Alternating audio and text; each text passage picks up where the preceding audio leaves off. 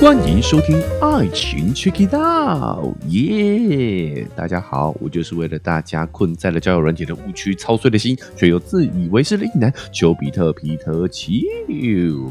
大家好，我是丘哥，今天要久违的来跟大家聊聊交友软体的这个话题。前段时间呢，丘哥在 IG 上刷到了一个影片，啊，应该是一个交友软体所拍摄来宣传用的啦。啊那个 app 叫什么名字我有点忘记了啊，但没想到这个影片呢，在网络上引起广泛的讨论啊。他想传达出了一个核心主题呢，就是呢，哎，男人使用交友软体呢，啊，就是来约炮的了嘛，就是想找人打炮嘛，不然想干嘛？他想要呈现出的是一个男女在使用交友软体上的一个很明显的不同。而女生好像来交友软体上就是想要找长期关系的，男生呢就是想来约炮的。当然，这个是比例上来说的话，好像哎，女生找长期关系的真的比较多一点，男生约炮的真的比较多一点。这个影片为了佐证他的观点哦，他还在这个剧情上设定了三种不同的男性。有什么一般男性呐？哦，还有一个非常美式风格的男生啊，还有一个富二代之类的啊，讲说这些形形色色的男生在交友体上就是想要约炮。我不知道大家认不认同这个观点啊，但是我必须要说，这个蛮符合我们现在大众的认知的。但事实真的是这样子吗？哎，刚好秋哥最近看到了一些关于。交友软体的一些社会学的研究，让大家可以更进一步的从各个角度去了解人们到底为什么使用交友软体，想在上面寻求什么。那使用的目的，男女之间是有差异的吗？哦，我们透过这些研究来好好的聊一聊，探讨一下。哦，那我必须还是要挂一下 buff 哦，就是说呢，这些研究都是国外的居多，所以当然还是会有一些国情上的差异。哦，那再来这个都是一些大数据研究哦，所以也可能会跟我们的个人经验有所不同。因此，今天提供的几个实验啊结论呢，都是只能供大家参考啦。哦，毕竟我们还是有国情上的差异。但我觉得有些结论真的是蛮有意思的。首先，第一个研究就是想要来探讨人们使用这些交友软体，是不是真的对长期关系没兴趣呢？真的是上来约炮，真的是上来找这种短期激情的吗？就像我们开头提到的影片一样啊，这东西是不是有男女差异？好，那如果男生都是来约炮的，女生是来找长期关系的，那我们在交友软体上，他 match 的概率就很低呀。那如果我们想在交友软体上想要达到我们各自的目的的话，不就是会非常的事倍功半吗？这个研究是西班牙萨拉戈萨大学。啊，近期发表的一项研究哦，他说呢，使用交友软体的人呢，与不使用的人相比，在寻找长期关系哦，有承诺的稳定关系交往的那种哈，在寻找长期关系的兴趣方面是没有差别的哦。这个讲起来有点专业哦，白话一点说就是说呢，今天你不管。有没有使用交友软体？你想要找稳定对象的，你想要找长期关系的，就是会找长期关系，跟你使不使用交友软体是没有关系的。这其实有点像我们一直强调的，一个人是什么样的人，他就是什么样的人，他不会因为今天就使用了一个交友软体之后，他就性情大变。好，没有这种事情。如果他是渣男。他有没有交友软体，他都是一个渣男。反过来说，他如果是一个想找约炮的人，他就算不用交友软体，他也是只会找短期关系的。这个西班牙的研究，他招募了九百零二名单身状态的参与者啊，来参与这项调查。通过问卷询问这九百多名的参与者，在过去三个月内使用交友软体的经历，好，以及他们对于长期承诺的兴趣。来做一个相关性的统计，结果发现呢，使用交友软体的用户，他们对于短期关系，好这种约炮一夜情的期待，跟不用交友软体的人相比，确实是比较高的。所以我们的直觉部分是正确的啊，就是呢，人们上交友软体或多或少呢，都代表说你对短期关系是有一定程度的兴趣的啊，想来约炮的，这个我们不否认。但是有意思的是呢，对于长期稳定的关系的期待是没有差异的。什么意思呢？就是说呢，我来约炮，不代表我不期待一个稳定的关系。这两者是不相冲突的。我可能今天啊想找一个一夜情，找一个约炮的对象来满足一下我这个短期内的需求。但是我对于稳定关系、对于交往这件事情，还是是有所期待的。这跟我有没有使用交友软体其实是没有关系的。我觉得这个是一个很大的误区哈。我们都认为这个人在约炮哦，那他就是不输故意，他他就是没有想要跟人认真谈恋爱的。其实这两者不冲突啊。比如说，我是一个对于自己的饮食健康很注重的人，我啊，我尽量呢哈都会亲自下厨去。做一份健康又美味的料理啦，哎，但是我这段时间就真的很忙没，所以我就去吃一下这个素食，去吃一下这个肯德基、麦当劳，并不代表我是一个不健康、不注重饮食的人嘛。就是我们的短期决策跟我们的长期需求本来就是不冲突的，哦，这个是一个我觉得我们很大的一个误区，然后有在这个实验当中被发现。好，那第二点呢？他们的发现，第二点啊，是在长期关系的期待方面呢，女性用户的得分是比男性用户略低的。也就是说，我今天上交友软体啊，女性在于稳定交往的这个期待是比男生低的哦。其实有点反我们的直觉，可是你仔细想想，也不无可能呢。就像我们开头说的，我们觉得男人上交友软体就是要约炮的这个观念，我觉得算蛮普及的了，对不对？但是还是有很多女性前仆后继的 使用交友软体啊，难道他们完全没有期待吗？哦，这个只是我的推论哦，猜测不是代表事实，只是我们得思考一下这个原因是什么。哦，那我们之后还有一个研究有探讨到其中可能的一个原因呐啊。好，那但是我们先拉回来这个数据上，至少数据上呈现出来的是，在长期关系来说，女性在交友软体上面的期待，甚至比男生低一点哦。啊，那我觉得这个我们也得把国情考虑进去了。哦，毕竟在欧美，他们的这个性观念是相对比较开放的啊，所以我觉得这个数据仅供参考，只是说呢，哎。或许有可能跟我们想象、跟我们的直觉是不一样的啊。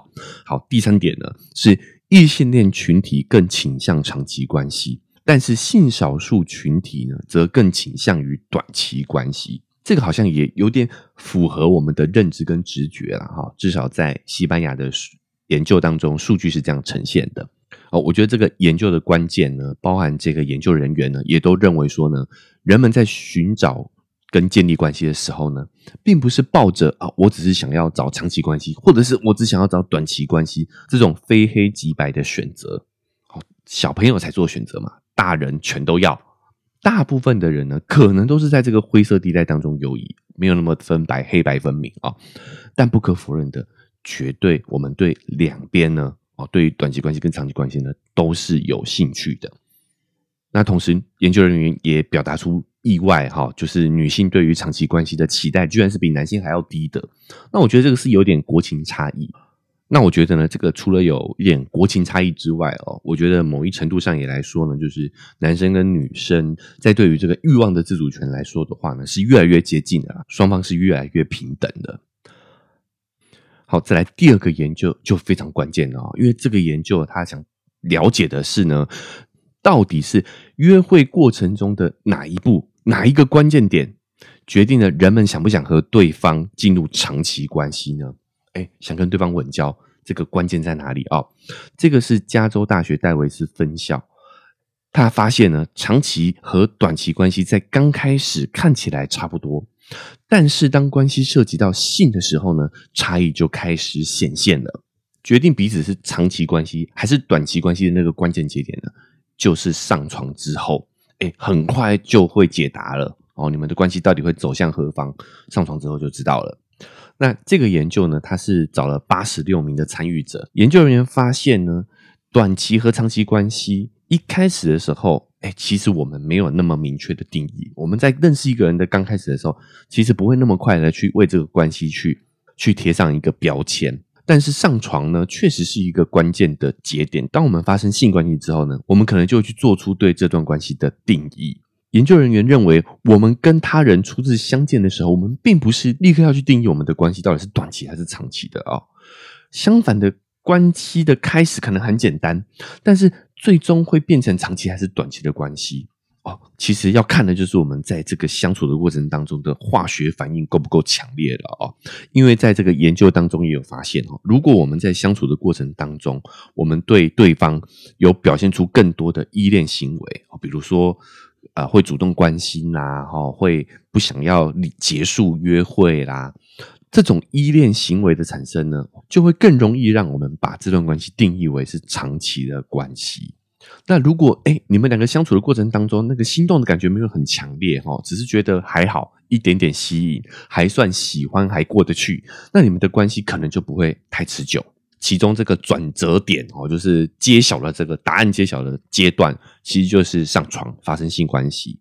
所以我觉得这个结论呢，感觉是情理之中哦哦，所以只能看大家如何定义上床这件事情。有些人是觉得怎么样，早死早超生啊哦。好，如果你觉得哎上床也 OK，那不如就赶快做一做，赶快揭晓答案。我们到底是长期还是短期关系？你给我个痛快。反过来说呢，我觉得这个消息、这个资讯也可以让我们去调整策略。好，比如说，如果我跟他只是感觉还好哦，那我们可能也就不用走到这个上床这个阶段了。我们就不如卖洗塞，就不要浪费彼此时间了。我觉得就是看大家自我意愿来说的话，愿不愿意跟对方打炮啦啊？如果有打炮的话，哎。不要带戏托风，或许也是一个蛮好的策略啦哦。那第三个研究呢，它的结论也跟我们的直觉有点接近了哦。他发现呢，男性跟女性呢，在使用交友软体的动机确实有不同。这个是在荷兰的阿姆斯特丹自由大学的近期的一项研究，他发现呢，男性跟女性在使用交友软体的动机确实是存在差异的。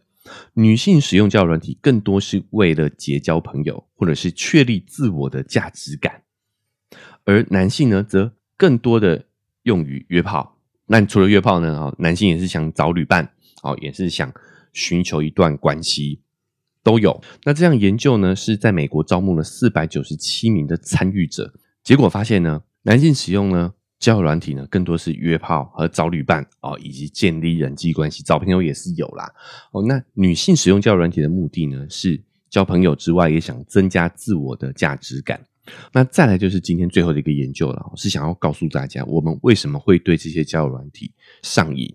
就像我们开头说的哦，其实不管男性女性呢，在交友软体上呢，都会感到哎，这个是蛮低效的一个交友行为嘛，哦。但是为什么我们还是会持续的不断的使用交友软体呢？甚至呢，在二零二零年的时候，有一个心理学的研究发现，过多的使用交友软体可能会增加我们心理上的困扰。但是还是很多人在使用交友软体的时候，哎，似乎总感觉左滑右滑停不下来，或者是时刻关注有没有配对成功。哦，为什么人们会对交友软体上瘾呢？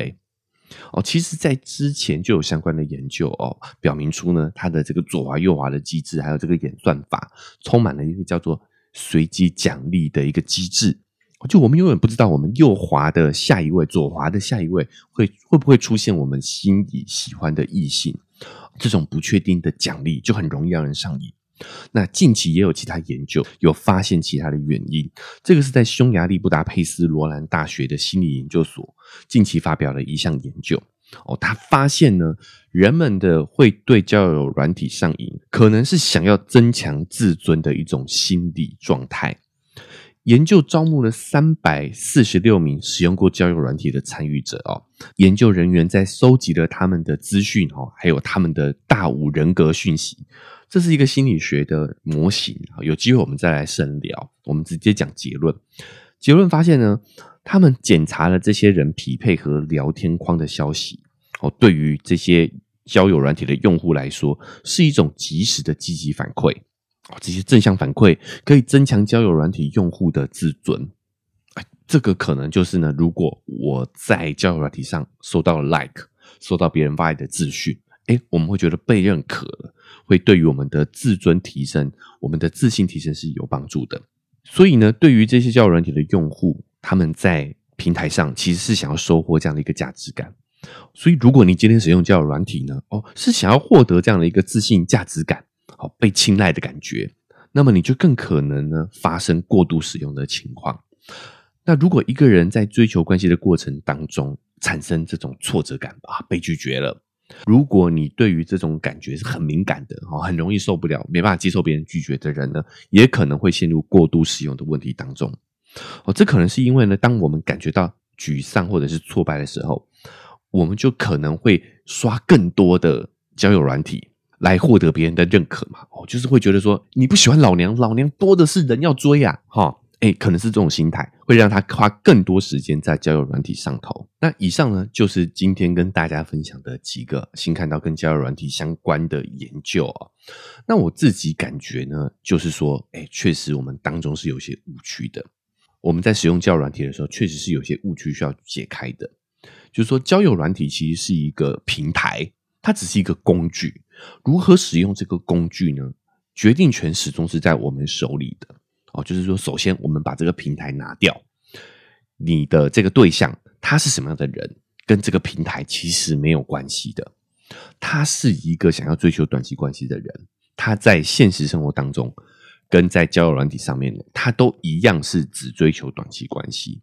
想要追求长期关系的人，也有可能因为各种因素哦，可能暂时是需要追求一些短期关系的。所以约炮的人也不代表说，诶，他对长期关系就是没兴趣的哦。这可能跟你们两个人到底适不适合、有没有火花、有没有感觉，其实是比较相关的。跟他是在交友软件上认识的，还是跟你在现实生活当中认识的，其实是没有关系。但同时，这些研究也有一些警告哦，因为交友软体的方便性，它确实会容易让人们呢，更愿意在上面追寻短期关系。所以我个人的看法呢，是我们不要对于关系有过多的预先猜想跟评价哦。我们应该享受的是跟一个人建立关系的这个过程当中的酸甜苦辣、喜怒哀乐，这些情绪其实都是值得我们细细去品味啊。不好的，哎，我们就当成是一个警惕啊，一个经验。好，但是呢，哎，前提就是要讲好，就是防御措施要做好了哦，只要不搞出人命，不要有一些生理上面的伤害哈，哎。我觉得其实呢，我们都可以放开自己哈，去拥抱这些变化。我觉得这也是建立关系当中的一个乐趣，它就是一个随机奖励嘛，开盲盒的感觉嘛。哦，你跟一个人真正建立关系之前，你永远不知道他到底是想要建立什么关系的。哦，所以有的时候我们反而要把这些标签拿掉。如果他是来约炮的，那有什么关系的？就告诉他我不是啊，谢谢再联络，哦，这样就好啦。所以我觉得最关键的一点呢，反而是要回过头来想清楚，我们自己到底想要用这个工具交友软体的这个平台得到些什么？你到底追寻的是短期关系还是长期关系？我个人感受啦，就是现代女性想要哎追求短期关系的，其实是有越来越普遍的趋势，只是很多时候我们碍于我们的道德文化的要求，我们并不会去承认。哎，这是我自己个人感受哈，我们并不愿意去坦诚面对。哎，我们也有女性也有，我又讲我们的 女性也有这样的一个需求。我觉得有这个需求并不可耻，女性追求短期关系也是很正常的事情。我们其实是要去想清楚自己到底是追求什么关系。那如果你跟你发现了你跟对象是没有相同的目的的啊，那我们就好聚好散。所以我觉得在这个工具面前呢，其实先。搞清楚自己的需求，自己想要的是什么，才是比较关键的。好，那以上呢，哈，就是我们这期节目的分享啦，跟大家分享呢，啊，秋哥最近看到了一些关于交友软体的研究。如果未来看到更多有趣的研究的话，我也会在节目当中来跟大家做分享。所以提醒一下大家哈，不管有哪个平台收听的哦，如果你对这样的内容是感兴趣的话，记得追踪那个钮，给它按下去，才不会错过我们之后节目的更新。Apple Podcast 跟 Spotify 呢，现在也是会也可以留下五星好评哦。除了帮我们打分数留五星之外呢，也可以在留言区说说你的看法想法。那如果你想做更多的互动的话，也可以在 IG 搜寻丘比特秋天的秋，就可以找到秋哥了哦。我们可以透过私讯的方式来做交流。哦，比如说你有一些交友软体上面的这个故事啊，交友软体的使用心得，然后都欢迎大家呢可以透过社群的方式哦来跟秋哥做交流了。那如果你觉得今天分享的资讯对你是有帮助的话，也欢迎大家可以把这期节目呢分享出去，让更多人听到。这对于我来说非常的重要，是很大的帮助。那想用更直接的行动来支持秋哥的话呢，文字说明栏位有一个赞助的链接，点一下这个链接，请我喝杯咖啡，我就会更有动力把这个频道经营下去。好，那以上就是我们今天的节目了。我们明天节目再见，拜拜。